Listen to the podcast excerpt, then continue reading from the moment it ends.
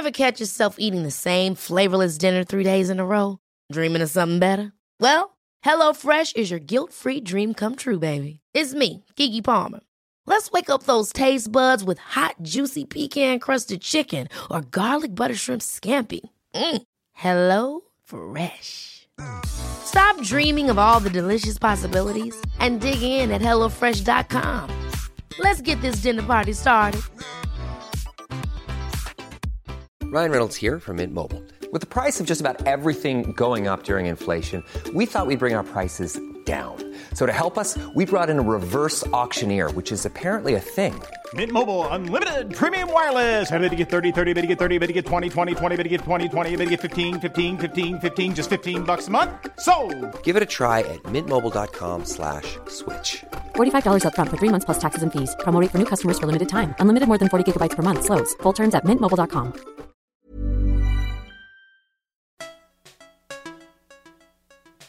This is the Third Coast Pocket Conference, where we push the boundaries of audio storytelling. I'm Isabel Vasquez.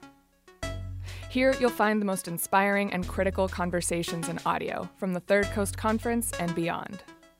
This season, we're bringing you sessions from the 2018 Third Coast Conference. You'll go behind the scenes with the producers of some of this year's most captivating work. And each week, you can find bonus content in Third Coast's producer news. To sign up, visit thirdcoastfestival.org and click on the newsletter button at the bottom of the page.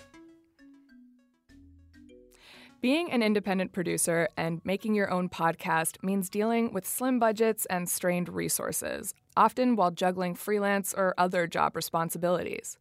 How do you choose a compelling podcast concept that's worth devoting your limited time to? And how can you identify partners, find support, grow your audience, all while maintaining a creative sense of joy about the show?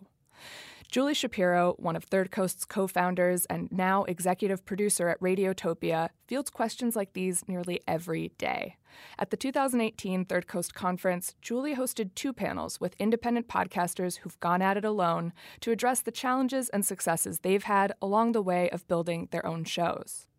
Here's the second day of Podcasting Without a Network, featuring panelists Phoebe Unter of Bitchface, Tamar Avishai of The Lonely Palette, and James Kim of The Competition. So let us start by meeting our panelists. We're going to start with James Kim, who does a show called The Competition, Hey. um, which is about. Yeah, so uh, each season uh, we do a different real life obscure competition, and our second season we did a Mr. Los Angeles leather competition. It's like uh, Miss America, but with leather daddies. So, Okay. And I, I forgot to say, just to give a sense, uh, where are you based? uh, Los Angeles. Okay. Okay, so now we're going to hear, uh, you're going to hear a little bit of audio. I don't think you can come to any session at Third Coast and not hear something.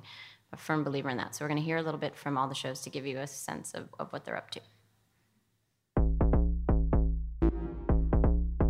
What is fetish, exploring your sexuality, and the things that you can do between two people or more. Brotherhood, it means sexiness, it means community, it means have fun. dirty, seedy, nasty, cum-filled bars. And even though I do not have a penis, I still wanted to be part of this. This season on the competition, we're strapping up to cover Mr. Los Angeles Leather 2018. You can prepare all you want, but once you're on stage and you have everybody looking at you and you have a mic in, in front of you, it's completely different. For a while, I, I just said, oh, it, it's going to be Dwayne. Dwayne's going to win. And he has body for days. But uh, because I've seen so much of all of the other contestants, every one of us has something that nobody else has. Six episodes, 11 contestants, but only one will win. This show actually is full of a lot of first. Anybody that wins is going to be making history. All joking aside, there is a bit of that, you know, Joy Luck Club hopes and dreams thing. Like, oh my God, all our hopes and dreams are in you. I want it really, really bad. I want to make a difference, and I think it's time. And your new Mr. Los Angeles Leather 2018 is Who will dominate the competition? Find out on Sunday, September 2nd on Apple Podcast. Okay, so now you have a sense for the aesthetic of the show. Um, what was your first season about? Yeah, our first season was uh, we covered uh, the international piano competition that takes place in Texas, the Van Cliburn International Piano Competition. So we were a bit worried because we had some people who were listening on the first season how they would react to this one. So Um, okay, so let's talk a little bit about the mechanics. How often do you publish the show? Yeah, so um, this season we're doing uh, once every week uh, for six weeks. Our last episode's coming out tomorrow. Um, and then the duration, it's between 15 minutes to 20, but our last episode's like an hour long. And then last season was just totally infrequent. It was just like every two weeks, every three weeks, and then sometimes it was like every other day once we actually got to the competition. Uh, that was a hot mess. So, yeah. And how long between seasons? Uh, about a year and a half. Okay. Um, who? What's your team look like? Yeah, so um, one this this season we're doing a co-host, so it's actually Alyssa Dudley who's sitting right over there, Mhm. and um, uh, sorry, was the question again? How, like how many people work on this? Who, who oh makes yeah, it? yeah, that's right. So it's Alyssa, and then uh, we have a producer uh, in LA, Cameron Kell, as well. So the three of you. Yeah, it's just three. And what's your budget? Uh, this season it's zero. Um, yeah, so we just had to be really crafty with everything. We just asked friends to help out with the scoring. We scored ourselves. Um, we all had our own editing equipment, recording equipment, so that was kind of nice. And then the artwork was actually done by my partner, so that was kind of nice too. Um, but last season we actually did have a budget. We were sponsored by APM um, because it required us to travel to Texas to cover this competition, and um, so we got about seven thousand dollars, but I still lost thousand dollars in the making of it because we had to stay there for about three weeks, um, and it, it was just kind of a nightmare. So. But basically, it's self-funded. You you basically Yeah, pay for for it, or part, yeah. beg, borrow, steal favors, and Yeah, yeah, pretty much self-funded. No shame. I think a lot of people in the room can relate to a zero dollar budget. I Oh, mean, um, and just my last question before we move on: How do you find listeners, and how do they find you? Uh, listeners, you know, You know, um, people that listen to your yeah, yeah, podcast. I heard that. We don't have listeners. uh, no, um, yeah, we, you know, I guess that this might be a bad thing to admit, but we've never really had a strategy for listeners. We just had it a strategy to just get it out on platforms, and we are just like, okay, maybe if we get featured on Apple, somebody will listen. And so we've been lucky that um, there's been various platforms that have featured us in New and Noteworthy or Editor's Choice on Spotify. Um, but ultimately, um, it's really just been um, platforms and apps just featuring us, and that's how we've been um, featured. And yeah, Okay, we'll come back to that a lot. Okay, now we're going to move on to the next panelist. Phoebe Unter has a show called Bitch Face. Do you want to set up the audio clip? Yeah, um, Bitch Face is made by myself and Nicole Kelly, um, and it's every episode is different. Each one, like the form, kind of takes depends on the content. We've done like experiential things. Um, this clip is from something we have not released. It's a fictional thing we're working on. Um, and it's like an unmastered, unmixed. It's like part of the interludes of this. Our friend um, Kamala Puligandla wrote a short story called "The Femme Phone," and it's about like this world where this group of queer friends have a phone that has this feminist operating system, and so like the phone provide you know interacts with their lives in all these ways. Um, it takes place in Oakland, and um, yeah, this is like an interlude where like the phone, and I'm I'm a character in it, and it's me and the phone. Okay.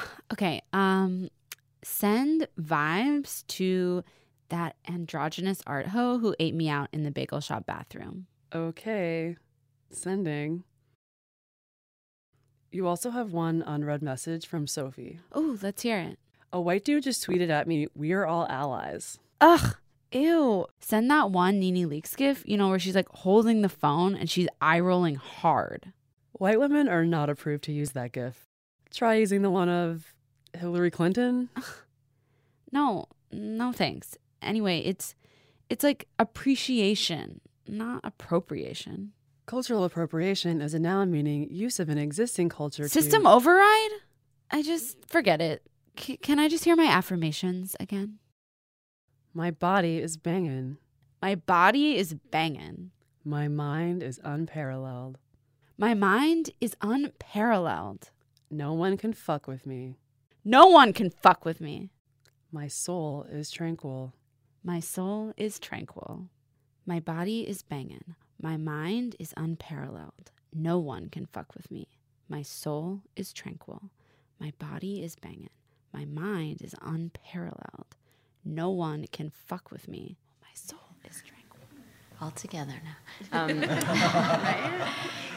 So tell us more. How many episodes have you made, and what is your publishing schedule? Um, so we've made around 12 episodes in the past two and a half years. So like we come out very infrequently. We did do a series last fall where we had like three and then four episodes um, that came out like pretty frequently, but generally it's like there are many months between when we release things. In this year, we've kind of like taken all these other opportunities. We did like an art residency. We've made we've been making some sound installations and like doing a lot of events. And so we've only had one episode come out this year.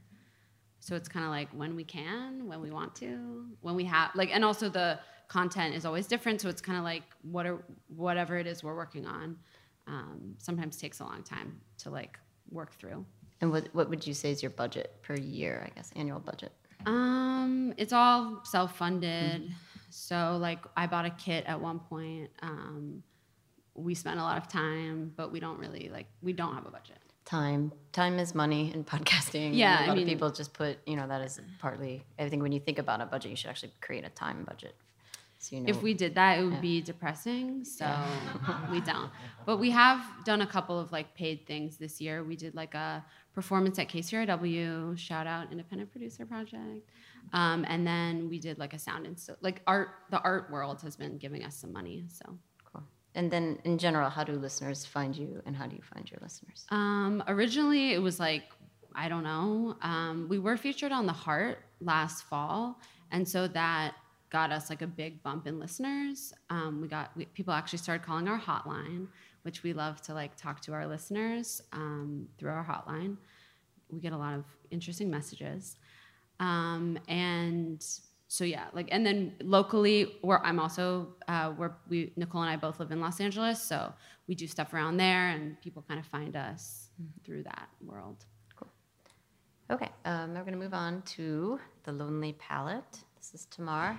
Uh, do you want to set up the audio before, or tell us a little bit about the show, and then set up the audio clip? Uh, yeah, so the show is um, taking basically the two things that everybody associates with art history that it's snooty and that it's boring, and turning that into kind of taking taking narrative storytelling and just kind of saying that it can actually be much more interesting than that. And I'm an art historian by trade who wanted to get into radio producing. And so this show started out kind of as an experiment that way. Um, and this particular clip, uh, Mark Rothko tends to be an artist who people particularly are polarized by. Either they find him to be the most moving, you know, spiritually transcendent experience they've ever had, or they hate him, or they think that you know they want that kind of experience. And so, I had a, a really great experience in the gallery interviewing um, interviewing somebody about their own experience standing in front of that Rothko, and I try to get as many people standing in front of the object as possible, and kind of recording not experts, just people who are totally skeptical and seeing what they pull out of it. So. And this profound spiritual use of color makes it very difficult to describe a Rothko painting without getting into poetic or associative terms. There's not that much to just describe. We can look at number one from 1961 and put it plainly it's rectangles of greenish black and purple and red. But it's not just that. People say the most beautiful things about Rothko. It's what came before God separated light and dark in the opening lines of Genesis. It's being a kid and gently pushing your fingers against your closed eyelids to watch the colors swirl and churn, not knowing what's going to come next. It's the luminescent light behind the horizon before the sun rises. It's the depth of black when your eye adjusts to darkness.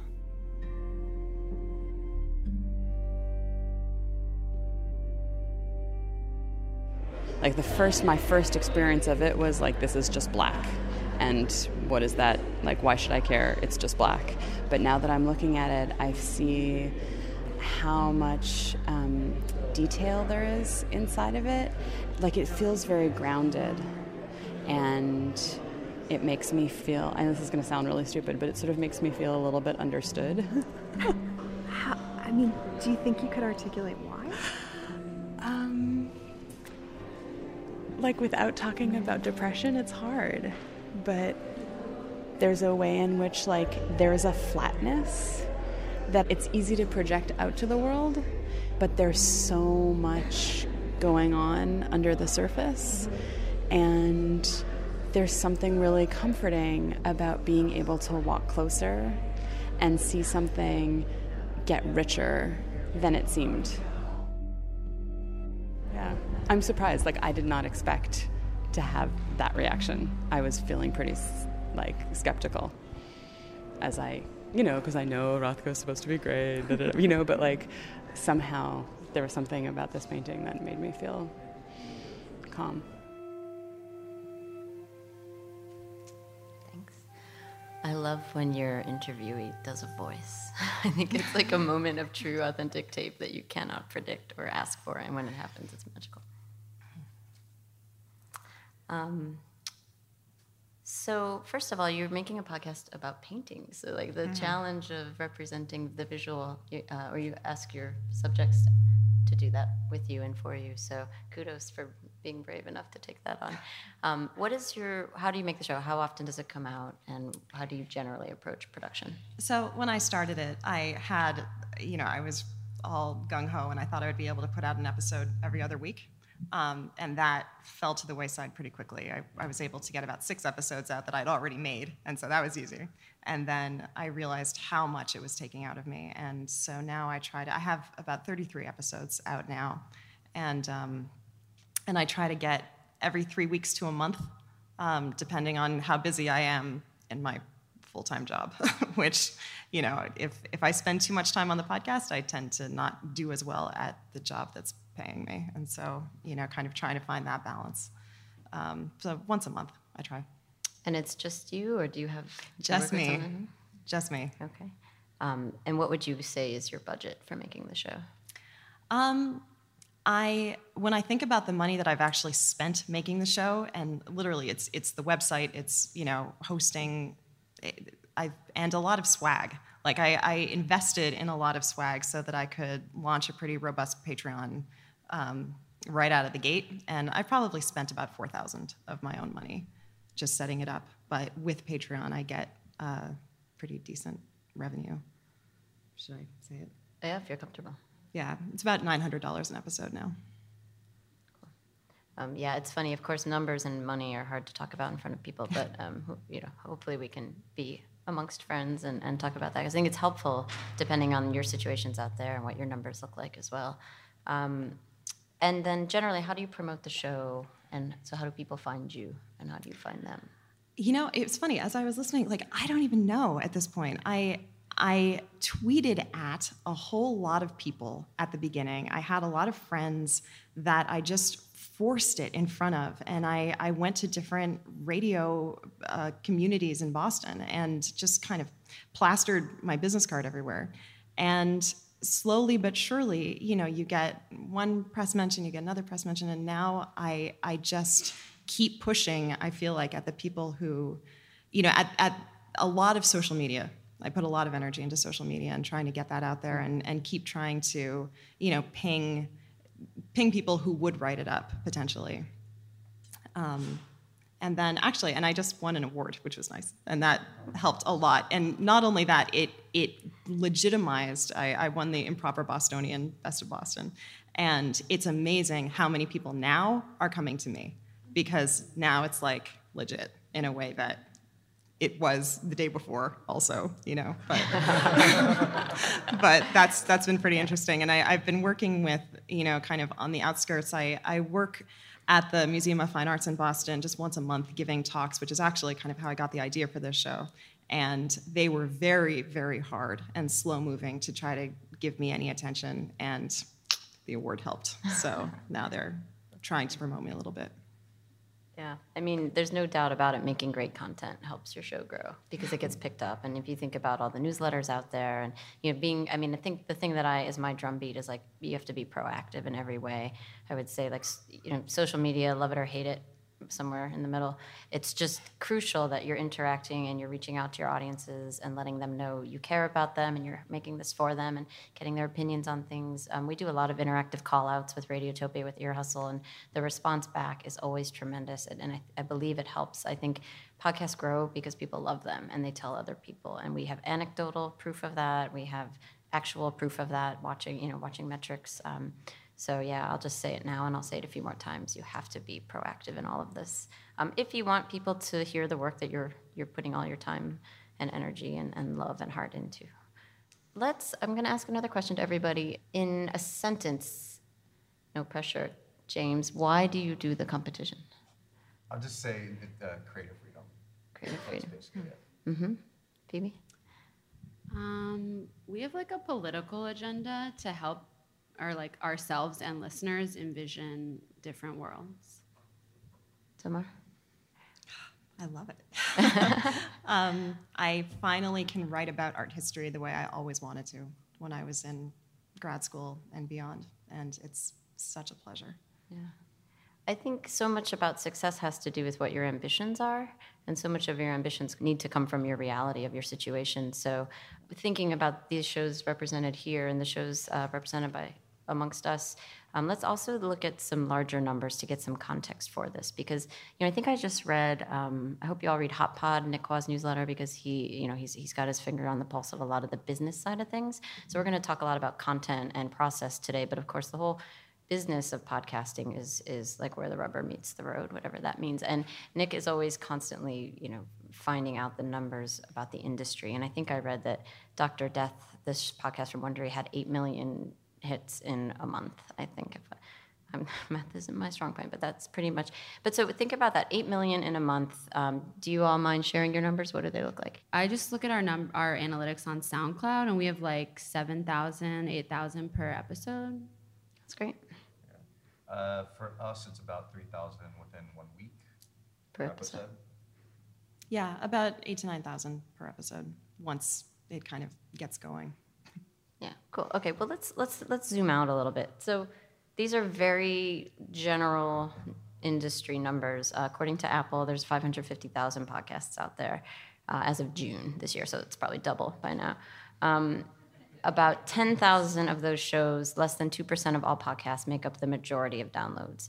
Um, I don't have exactly what you know that means, but the point is very you know there's a small number of shows that are occupy the top the rankings and are at the top, and you know most of the other shows are uh, everywhere from smaller than ours to bigger than ours, but smaller than the big ones. And you know one percent of podcasts on Libsyn. Um, approximately 5,000 of them have even more than 50K downloads an episode after a month. So, just for context, I don't know where your shows fit in this mix, but um, just to say, you know, every you should not be judging yourself based on these numbers or these numbers. You you are making a show unto yourself, and you are trying to make it, it succeed at what it's trying to do. Um, now, if you're trying to make a living out of podcasting, you need revenue, of- course. But my, you know, my general advice to people is like to not try to make a living at it at first. It takes a lot of time to build to the point where you can depend on revenue. And this is true even in Radiotopia. Um, some of our producers make the shows part uh, full time, but lots of them do lots of other things on the side too. So. All right, the next thing we're going to talk about is process. I asked every pa- each panelist to send a picture that illustrates something about their process for their show. And in doing this, we will get to sort of how we've approached some challenges and how we deal with them in making making the shows. So we're going to start with James. You want to Uh, walk us through this? Yeah, so this is a G chat. This is our main way of communicating, and um, we always get sidetracked. I always tell them like, okay, this is our deadline. We got to do something. And then Alyssa's usually really good about it, and she's like, yeah, yeah, okay, I'm gonna get it tonight. And then Cameron is the dude who just like sidetracks everybody. But yeah, and uh, it's really just kind of like our process is a mess, uh, but somehow we get everything done. And creative freedom. And creative freedom. Yeah. Okay. Uh, we're going to move on to Phoebe's process. This podcast is our life. Um, we're in love with each other. We're not we're not like in a romantic relationship, but we're in love with each other. We're in love with the show. It's like it's it takes us a lot of places. This was at um, a art residency we did uh, called "This Will Take Time" in Mendocino County, California. And I also brought that up just because like one of my advice things is like look outside of like this world for like opportunities to to do things people that will give you money or let you stay in like a cool house that has an outdoor bathtub that's surrounded by an herb garden um, and we actually made a movie on that residency a horror film that nicole wrote um, a commune a, a lesbian separatist commune horror As, as you so do. uh, we're making it there yeah Awesome. Podcasts are life. Um, okay, next to Tamar. Um, so this is my cube at work, um, and I just I, I feel like this is this couldn't be more. I mean, you know, I I work in corporate finance, and you can tell from the you know just how cubical it is. You know that there are there are org charts and there are calendar. You know, I mean, and it's just like I have this collection of uh, art history finger puppets that I just try to, you know, little by little, I've just completely moved in my personality into my cube, and people, you know, they deal with it. And this is, you know, somebody once sent this meme around, and I just thought it was like, this is exactly my problem is that I don't carve out enough time to work on my art, you know, to really get my passion project, you know, little by little. If I want to get out of that cube, I need Batman's help, is basically what I'm saying, you know, every day. And and the thing is, like, this is right in front of everything. You know, people walk by and they see that, and sometimes it sparks a conversation, and sometimes it's, you know, kind of Tamar being Tamar. But this really does help me to not spend my life in that cubicle you know and i do a lot of procrastinating like i think everybody does and it's really hard and so it's just nice to have that tough love coming at me So a lot of people talk about the time, the balancing job and podcast, or podcast and podcast, or podcast and sleep, or podcast and health. Um, and I feel like the one thing that we all know in the room is that it's just a lot of work to make a podcast. It doesn't come easily. Um, yesterday on the panel, one of one of our wonderful panelists said. Um, you know, I just don't like promoting myself. That's not who I am. And I, I was like, I just firmly believe that you have to get over that and you have to get out there and spread the word about your show. There's that word of mouth, that spreading, that sharing. You make the great content and you want people to hear it. And so, um, you know, based on that, I would say paying attention and embracing social media as much as possible. You know, when do you find the time for? Well, you can schedule things ahead. I used to be really against that because I felt like it should be very spontaneous in the moment. And then I realized like you just have to do what's going to work in a way and give you more clarity and time to work on your show. So if you could package all that into a one hour on Mondays and get that out of the way, and then you proceed to be creative and think about you know the painting you're going to go to next and stuff. Um, how much do you all rely on social? On a scale of one to ten, Uh, or none at all. We're really Yeah. bad with social. uh, you got to get better at social. Yeah.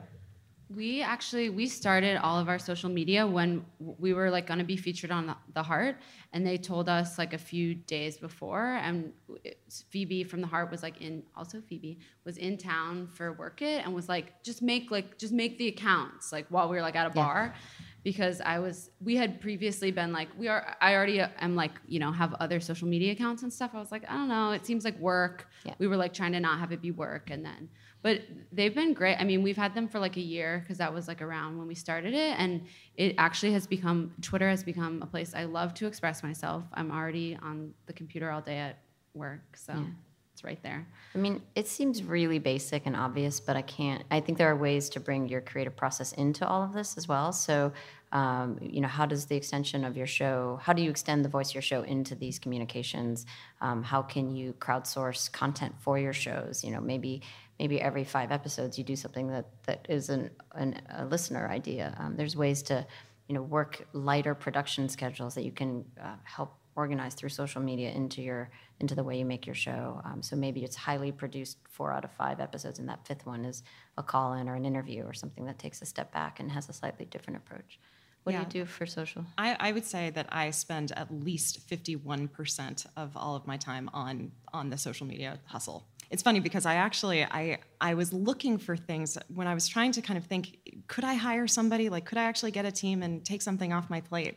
And my husband kept saying, well, you know, what about the social media? You know, hire a young, you know, millennial who who can you know take over that for you. And I can't. Like that is my voice, and I feel like social media as my social media voice as an extension as an extension of the show is invaluable. Like that's not something that I could ever give up. Do you circulate the artwork on social so people Mhm. can listen and then really like have it right there? Yeah, and like every every social media platform has its own voice. So it's like, you know, Twitter is kind of awful, but you use it, you know, to reach who you need to reach and, you know, you can be a little bit more um, I don't know, salty. And Instagram is like this loving embrace of a community, Mhm. and especially with visuals. So there are so many Instagram accounts where some, you know, some Yahoo posts just a painting and a little description of them, and they've got hundreds of thousands of followers. Like people really want that. And as soon as I started posting the paintings and and paintings that would be kind of um, you know, just kind of augment the episode, those are the ones that really go nuts because people just love learning about that one painting and and they'll click on that and learn something and then listen to the show. Hey there, we're going to take a quick break, but we'll be back with the rest of this session in just a moment.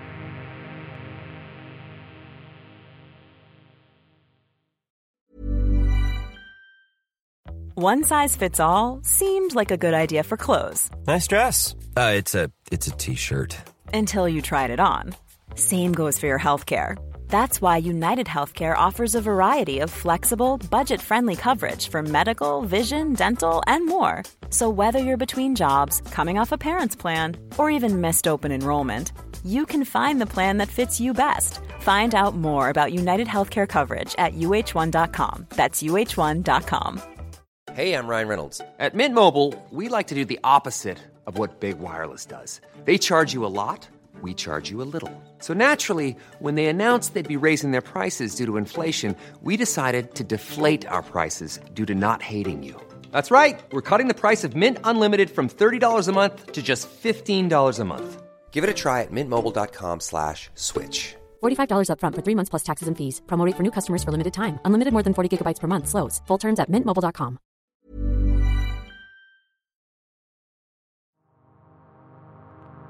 And we're back with the rest of Podcasting Without a Network. Um, okay, well, the next part of the session is where you all ask the audience for their advice on some things. So um, let's start with you, Phoebe, at the end. Okay. Well, one thing that has been really helpful for us has been like partnerships with other people. As I said, the heart, but like smaller things. We meet people, we go on their show, and like as I've been talking to these other people who create content, we're we're interested in. Oh, that's also one of my rules is to never use the word content. I just did, but um, kind of like how can we build our own models for the type of content that like we want to see like we've had people that are interested in bitch face they're interested in kind of like our spirit and our anger or something but then like when it comes down to it they like don't actually want to host it on their platform um, for maybe obvious reasons to you. But um, and so what i'm asking is kind of like how can we maybe build these sort of models um, for the type of content that doesn't always seem to fit other places? And then or like does someone have some sort of like more diy sharing thing network um, that we could like talk about? Not that it is something that I do, but I think that, um, so what networks can be interested in is having someone who brings their own, it's like there are restaurants that want you to bring your own sandwich. And so if wait sorry what kind of restaurant they want you to bring your own sandwich. And so if you can have an audience that you have identified, connected with online on the platforms, and uh, you know, you can go on all those bulletin boards and, and engage with the community that you belong to, and really kind of try to build uh, your audience so that you can show I have an audience and a potential audience, and even if they're not listening, but there's so you want to find your people and then not come alone in that restaurant where you have to bring your own sandwich. You come with your large crowd, and one of you holding a piece of lettuce or something. build a sandwich together Well, I have no restaurant analogies to offer here, but um, I think one of the ways that we as independent podcasters can help that effort is to build our own organic network by cross um, cross promoting for sure, but also just being on other shows. So my show, for example, I'm not up here just to promote it, but if I talk to people following their passion. So I'd love to have you on my Following show. what? Sorry. Following their passion. Oh, okay. So I'd love to have you on my show and talk about what you do. And I, I talk with people who do all kinds of different things. So that's sort of my challenge. If I were up there, I'd be saying, how do I promote my show? Because I don't have a down like a target.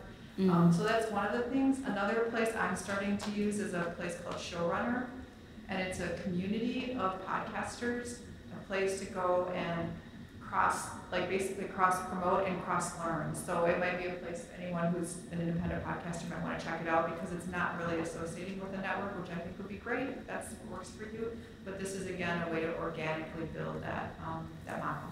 Cool. And what's your show called? See, I was trying to not promote it. No, no, this.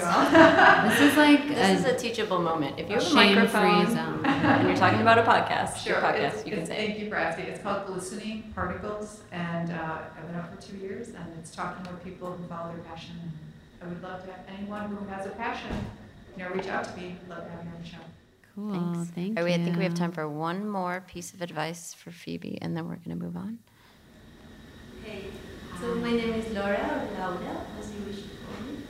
And so I was wondering how how much interest you have in this question, because so I'm an independent podcaster in Colombia, and I just got hired by Radio Ambulante, an NPR podcast in Spanish, because thanks, because um, I was podcasting independently, and then I realized I need a model. I need a model. My content is, is not as polemic, let's say, but at the same time, I want to make this sustainable. So what I did was just reading business books. It's just okay. What are the top three business books that people read when they want to generate business models?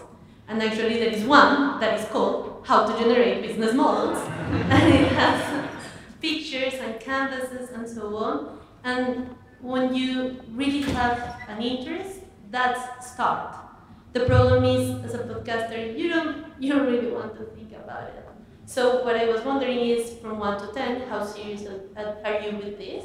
Because if so, if you are 10, 9, 8, it's just go to the business section of the bookstore. I know it's not our favorite section, but it is really valuable. And for Radio Ambulante, I actually got picked because I was someone that had this sensitivity about content, about good podcasts, but at the same time, I was one of the few willing to really read the business book and think intensively about this other part of, of the ecosystem. If you ask me for my independent podcast, it is not sustainable yet, but at least kind of just trying. Yeah. That's, that's the first step.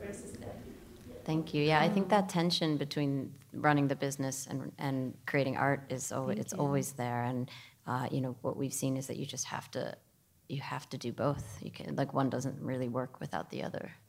Um, all right, thank you all. James, what is your question for the audience? Yeah, mine is actually more of a comment, and maybe I'll tack on a question after the fact. But um, it really is this thing where I've been making this podcast for about a year and a half, and what I realized is that there is um, such a high barrier of entry in podcasting. And I know that I'm pretty privileged. Like, I work at a public radio station.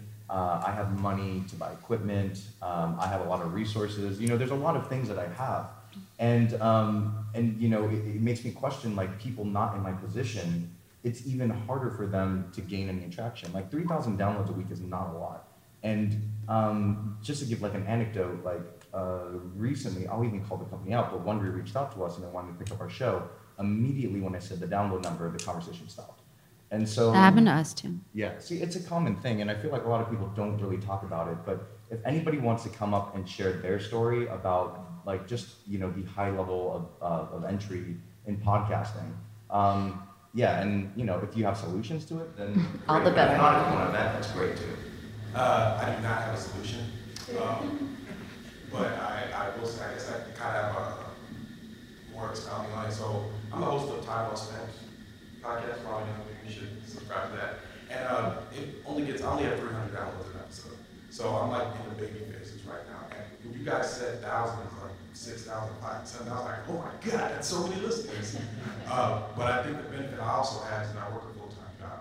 Um, and I think the realization I had that actually helped me is that this is a long road. And Julie, you kind of, you echoed that when you said that, when you said like, this is gonna happen overnight. So I think as long as everybody gets the idea out of their head that your podcast is gonna be Serial or Dr. Death, like that might not happen, it might take a while, you know? Um, the number one podcast in the world when it first started was WTF with Marc Maron, but that was when podcasts were very fresh, you know, like it was a new thing. It was like, oh, what is this? He's interviewing comedians? So I think as long as we, we keep in mind that the road is long and like there's always more listeners that we can get, and I think if we keep that mindset, and we are the ones that are going to be successful in the future, because a lot of people are going to give up between now and as we keep garnering more listeners. So that's how I make myself feel better. Thank you.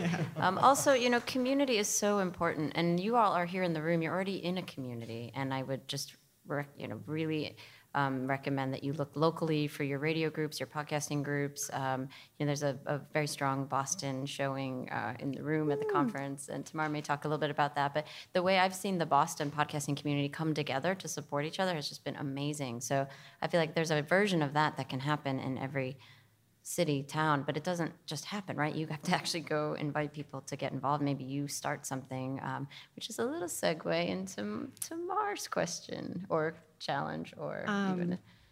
Yeah, I was actually okay. I've got to recalibrate in my head because I was gonna. You can do. I don't want to like blow my load too fast, um, but I, I. Is there a not dirty way to say that? Because I've been. It never comes to my mind. Um, well, actually, before before I even get to that, I I my own my own struggle this entire time has been, you know, first I have this thing, it's on the margins of a job that I am perfectly, you know, it's fine, it's a day job. I think anytime you describe a job as a day job, you're already on your way out. and I've been there for nine years and and it's given me a really solid foundation. You know, I have a boss who like likes likes me for who I am. And so he's always let me follow my creative passions as long as I'm getting my job done.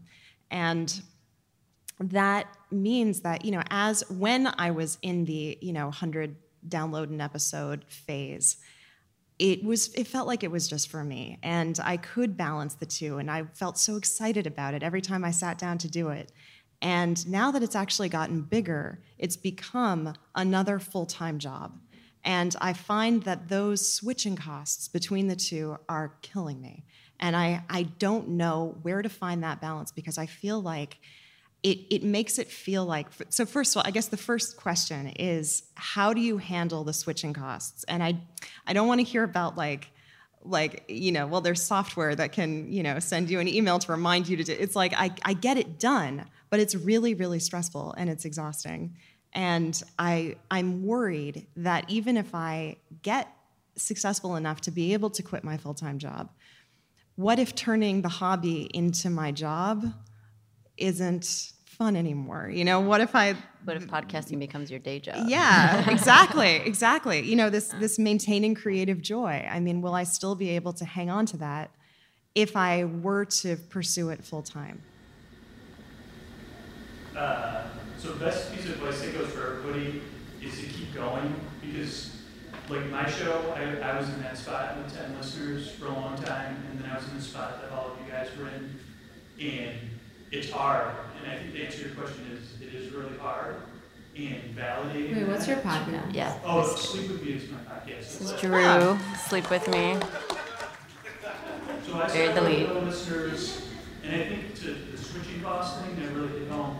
But the keeping going thing, like if you're doing something from a place of value, which it seems like all of you are, curiosity, it's really important to keep going and, and to see this out and see what happens. Uh, but to be specific, it's like setting times to either to students that are giving up. Like instead of wondering every day and having that struggle every day, set an appointment with yourself or with your team and say, okay, like uh, after episode 46, we'll decide if we're going to keep going or not. But between episode 40 and 46, we're just going to keep making the show and keep doing it. And then you'll find out, like, it doesn't take the joy out of it switching. it uh, doesn't make it any easier, like transitioning to doing it as a job. Um, but when you take breaks, you'll notice you're I really miss making, like even here, like, oh, I miss making the show. Uh, but yeah, keep going. You got, you're, you're worth it, and your ideas are. Thank you.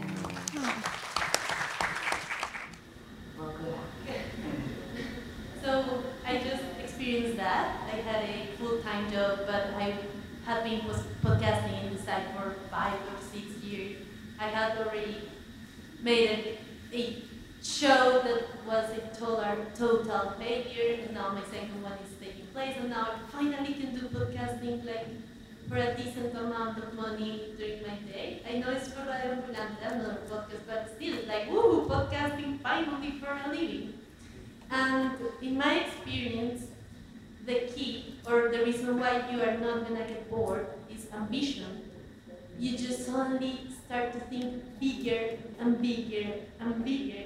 And I think that's something you can only explore if you devote yourself to it. And I know my particular experience cannot be replicated for anyone, but I have the hint that ambition is just gonna become a big part of your career. And then the things you're gonna go for are just unbelievable now, but are gonna be something fantastic in the future. That's what I do. Thanks. Um, I think part of when it gets so hard, what can help you through that is knowing, I'm going to say this again, the community's there, your listeners are out there supporting you. So, um, Tamar, can you talk a little bit about the Husbands book? Um, so the Boston audio community, because it's not just radio. I mean, it's it's there. There's a really robust indie podcasting scene in Boston, and um, I put out. We have this Sonic Soiree listserv. We get together once a month for potlucks. Um, but we have this listserv, and I was added onto it. I felt like a total imposter that I couldn't put anything, you know, I couldn't say anything on it because there were like real radio producers on it. And um, when I first launched my show, I, you know, held my nose and, and I just sent it out. And later that day, I got an email from this guy, Wade, who said, you know, I really like what you're doing here. This sounds like a great idea. And, you know, I'm excited to listen to it. And I was like, oh, that's so nice. All right, well, you know, somebody's listening. And he launched his own show, and we had some conversations about that. And a year later, he said, let's let's get together you know like why are we just going to be you know these like independent you know atoms like bouncing off you know like we can actually we're lonely and we're working really hard and we're exhausted and we could use some support and so we got together over beers and we said you know why not start a collective it's not a network you know there's no money involved but but let's get a collective together and let's see if there are some other podcasts out there who want to join us and there were and we ended up, how many do we have now? Six? Yeah, we have six shows in our collective. It's called Hub and Spoke. And it just feels like limitless potential right now because we support each other. We advertise, you know, we plug each other's shows at the end of every episode. We invested in one thing, which was branding and just getting a website and pins, which I will hand out to anybody who wants one after. Um, and it's been really exciting seeing you know at first we were like begging other shows you know it's like no it's cool like no there's no money no it's not a network but like join us and uh, and ministry of ideas came on and that was really exciting and and got us in one direction and iconography just you know it's, it's like we're we are presenting ourselves not as a network but as a collective together you know and in indie podcasting cred matters, you know, even if it's imaginary. Like if it seems like you're attached to something, then people will take you a little bit more seriously. And we've found that to be the case. And it's actually turning with this like imaginary thing, you know, well, if we say hub and spoke, it will exist. And then it existed because we said it and we made it. And so we're just trying to see where that can go. Like maybe we can turn it into a network, and that would be incredible.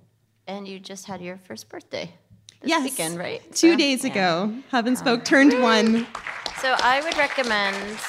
Um, I'm going to go out on a limb and volunteer Tamar and Wade and gang to help anybody interested in trying to do something like that. Maybe navigate some of the things you learned in setting Hub and Spoke up. I feel like this is like the future of a lot of podcasting can be uh, people gathering together to do that. Um, I we're gonna we have about 15 minutes left, and I want to get to your questions. So we promised hot tips. Um, these guys came up with great hot tips. I'm gonna just do kind of a summary slide, things I've said throughout. But when I think about podcast health, um, I think about, and a lot of this is on you. I hate to say it, but engaging, as I said, the social channels, um, newsletters. Both, do you have a newsletter? Can you get into other newsletters? There's a lot of talk now about podcasting, which makes me so happy that people are thinking critically and writing and reviewing. So you've just got to get in those knock politely, knock often. Um, call outs, call out to your listeners, as I said, engage with them in that way. Plan meetups, things that happen in real life are really great ways to build community in micro steps, you know. So if you're traveling to visit a friend, plan a meetup with your listeners in that town. Do it locally. Um, pace yourself. If you can get ahead and you're not episode to episode, I feel like you will have a longer, a better chance of keeping your show going. Um, and then build in those lighter production options that maybe break format a little bit for you. Pursue support. There's a lot about you getting out there, uh, whether it's asking your listeners to support you through something like Patreon, finding local sponsors. So we didn't really talk about revenue. That's a whole day's worth of conversation unto itself. But you know, most big sponsors won't really consider a show unless it has in starting around fifty thousand downloads an episode. So if, to, until you get to that point, find someone in your community that has some relevance or a connection to the content that you're making and see if they want to either support you through a partnership or support you through some funding. Um, look to your local radio stations. You know, the, the stations I'm finding are more and more interested in working with podcasters. Can't speak for them, but I think the more that the podcasters pipe up, the more the stations are going to pay attention. Um, and look for organizations. Someone after coming yesterday said, I have a great tip that you should share today, which I'm going to do right now, which is um, she said, I contacted conferences that had relevant information or, or, topics to my podcast and asked them if I could be a media sponsor. And so I talked about their conference on my show, and they put a slide up with my logo on it and mentioned it. And I would see a bump at every conference. So depending on what your show is about, that may or may not work. But you know, there's just these kinds of ways to like hack into getting more exposure and finding new listeners. Um, find your community. I can't say it enough. It's really what the Third Coast was founded on. I still believe it truly. The cross promotion helps people listen to your podcast because they hear about them on other shows. So if you can do some bartering with cross promos, that's a great way. Uh, and, and I can tell you through Radiotopia anecdotal, it's a great boon to the shows when their cross promotion comes up. Um, get an advisory board, ask for honest feedback, get feedback, get feedback from your listeners, from people whose opinions you trust and you know really turn to those people for more moral support. And then you offer it back and it's a nice exchange of like what you know uh, what you've learned and what they can help you with.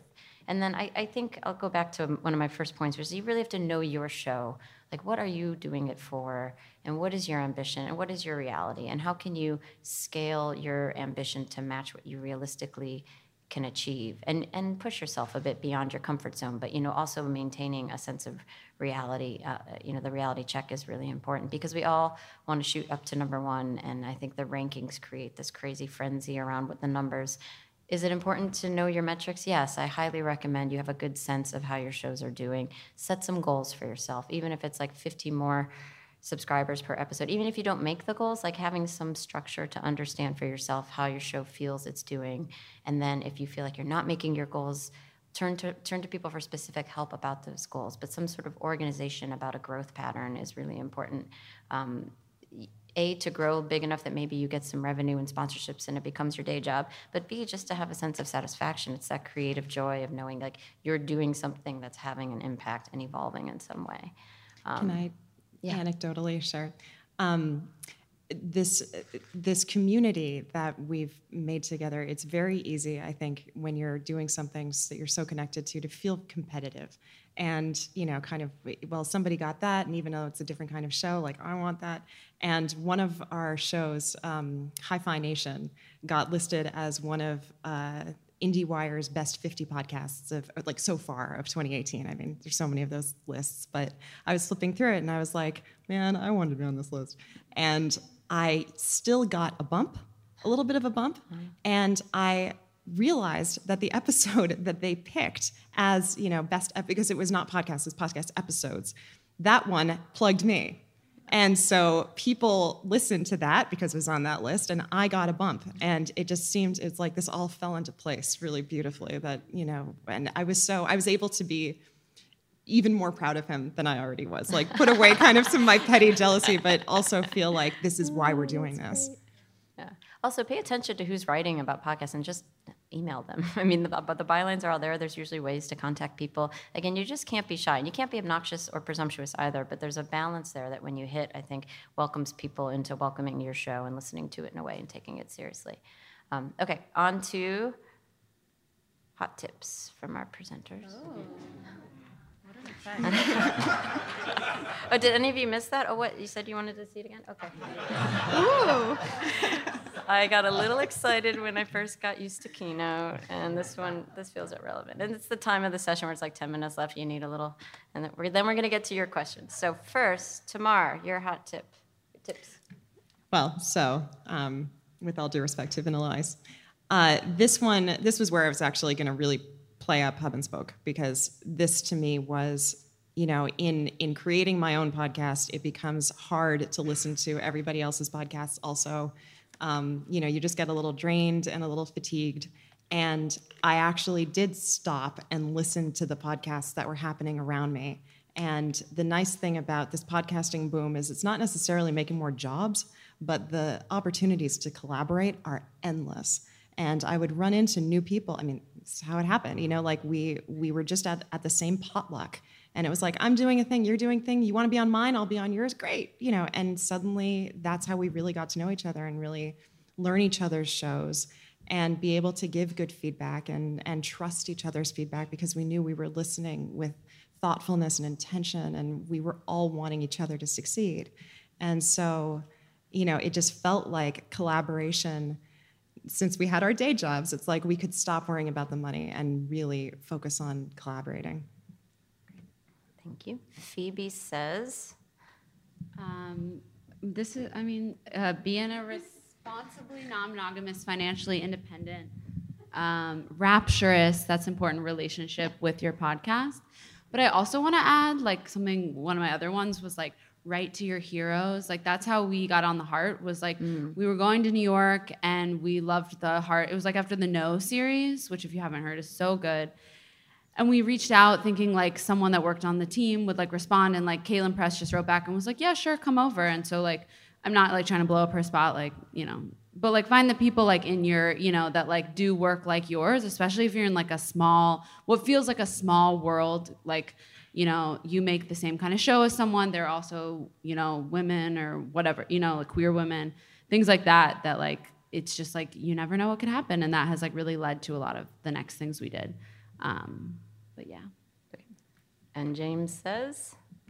Yeah, so um, it's mainly like just make a podcast that you want to make. Uh, there's been so many times where people have told uh, me and our team that, um, you know, who's your audience, make it for them. But ultimately, when you're doing something on the side and you're working starting at eight o'clock at night and then you end at like four o'clock in the morning, you want to be working on something that you really, really love. Uh, we fell into that trap the first season where we're targeting towards a classical music audience. And so we try to follow the competition in real time because we were afraid that these listeners would know the results. And then it, it didn't become fun. So we decided to make something different the second time around and really make it for ourselves. Um, and so, and I'd also want to add on, you know, jump on the whole community thing as well, because it's true with this second season, because it's been so personal for us, um, we were really able to reach out to other podcasters who we really respect and collaborate with them. So, upcoming will be featured on Nancy uh, in November, I think. And so, you know, it's like making stuff that we really love ultimately just made everything better for us in the end. Um, I have a PS. I just want to echo what Tamar said. Actually, I think listening is one of the best ways to make your podcast better, and knowing what's out there, and you know, understanding what you love in a podcast, what you don't love, what you want to pour into your show. And I have to make a plug. Just this morning, I woke up and I've been following WBEZ 16 Shots. Are you all? Has anyone listening to that? And so they're covering the the police shooting of Laquan McDonald and the trial of Jason Van Dyke, the police officer who was um, accused of, you know, shooting him, and he, he was he murder. He was the verdict came back, and the way this show handled it was by reading for two and a half minutes the jury's response to him being found guilty of second degree murder on every count. Mm-hmm. So um, for two and a half minutes is just a recitation of this, and it's the very beginning of this episode, which you know thousands and thousands and thousands of people are listening to. It's a podcast; they could do that. It was a brave decision and I think it was one of the most arresting, pardon the expression, or the pun. Um, it stopped me in my tracks. I was like literally about to get in the shower, and I just stopped and I listened. I knew exactly where it was going at about three, and I just when she said for the sh- third shot, and it, it's just a very powerful bit of audio, and I'm inspired by that, thinking about some ideas that I have even. So the importance of having absorbing inspiration from wherever you are, whether you're listening more or reading more or watching more or taking more walks, like you have to actually have uh, inspiration coming in all the time to be able to put it out all the time. So. Hi, um, I was just wondering how you all felt about working um, on an independent project by yourself versus working on a team. Um, right now, I produce a Filipino American podcast by myself, and a lot of guy, and before that, uh, there's a podcast called Race Sandwich with two co-hosts. So I have kind of both experiences, and I wonder how it seems like you all have kind of different situations, whether you're working on your own or having maybe support of the collective. I guess kind of wanted to know your thoughts on that. I don't know how anyone does it alone, but just do it with someone that like ha- that you can communicate with and that you love, because like communication is just so important to that. Lightning round, yeah, go. Uh, yeah, I'm I'm totally alone. I mean, all due respect to and Spoke, like I I, it's awesome because I don't feel beholden to anybody. You know, like I feel like when my episode's done, it's done, and I really trust that, and I I don't kind of answer to anybody else.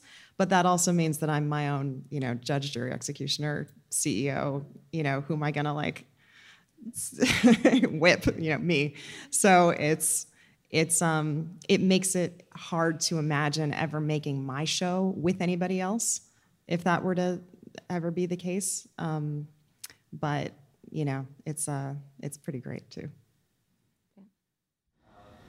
kind of specifically for Twarm um, about launching Patreon at the beginning. So you invested from the get-go in merchandise. Yeah. And did that feel foolish at that time, or was like, did you know that you were like, I'm gonna have the download numbers to back this up, and like I think this will not be a loss for me because I like I'm currently working with a team where we're like having this exact debate on like, do we Yeah. wait or do we do it from the get-go because we like So I I launched my my Patreon uh, a, on the year birthday of my show, and I already had a sense that there was an audience out there. Um, I was willing to take the loss. I was, you know, I think I put about fourteen hundred bucks into mugs and and tote bags and you know all the public radio swag, and I was ready to say, you know, even if I have ninety six mugs in my basement, you know, collecting dust. I can hand them out to people. I can, you know, get this out there any way I can, you know, stickers and pins. And uh, I also would, for Patreon advice, something that I see people do, and I think this kind of ties into not necessarily like wanting to put yourself out there, or like why would anybody pay pay for something that's free, which is, you know, the the ultimate podcasting issue.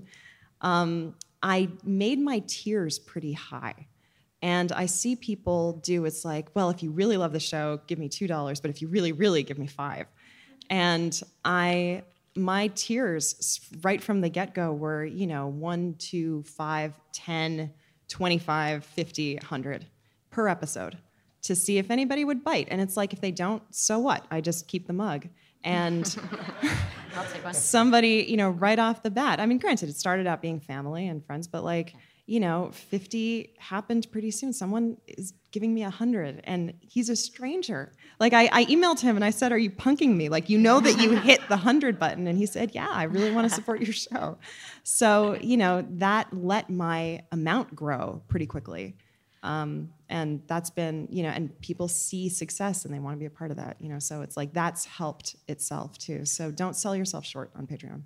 I just have to jump in and say that we just launched our Patreon for Bitch Face. And we have like pretty low tiers. Hey, we have zero people. I should like definitely call my mom and have her do it like today.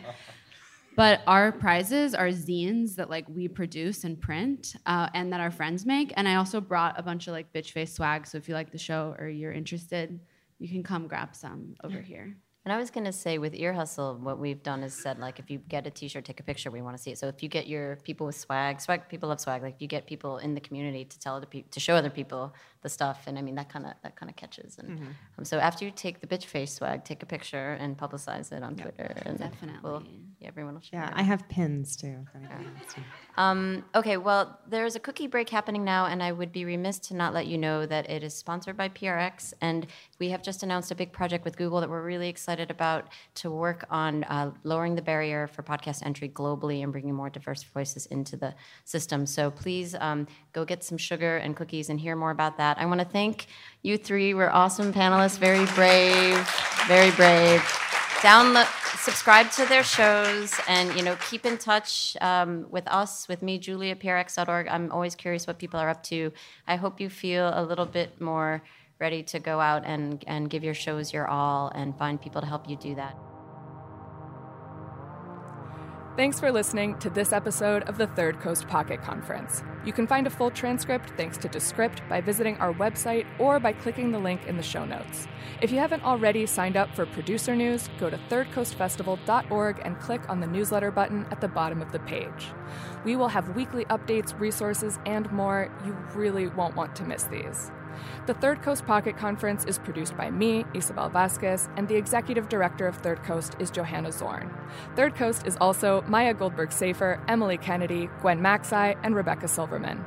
We'll be back next week with another session from the 2018 Third Coast Conference. But in the meantime, you can always check out the extensive library of audio stories on our website or download our other podcast, Resound. Thanks for listening.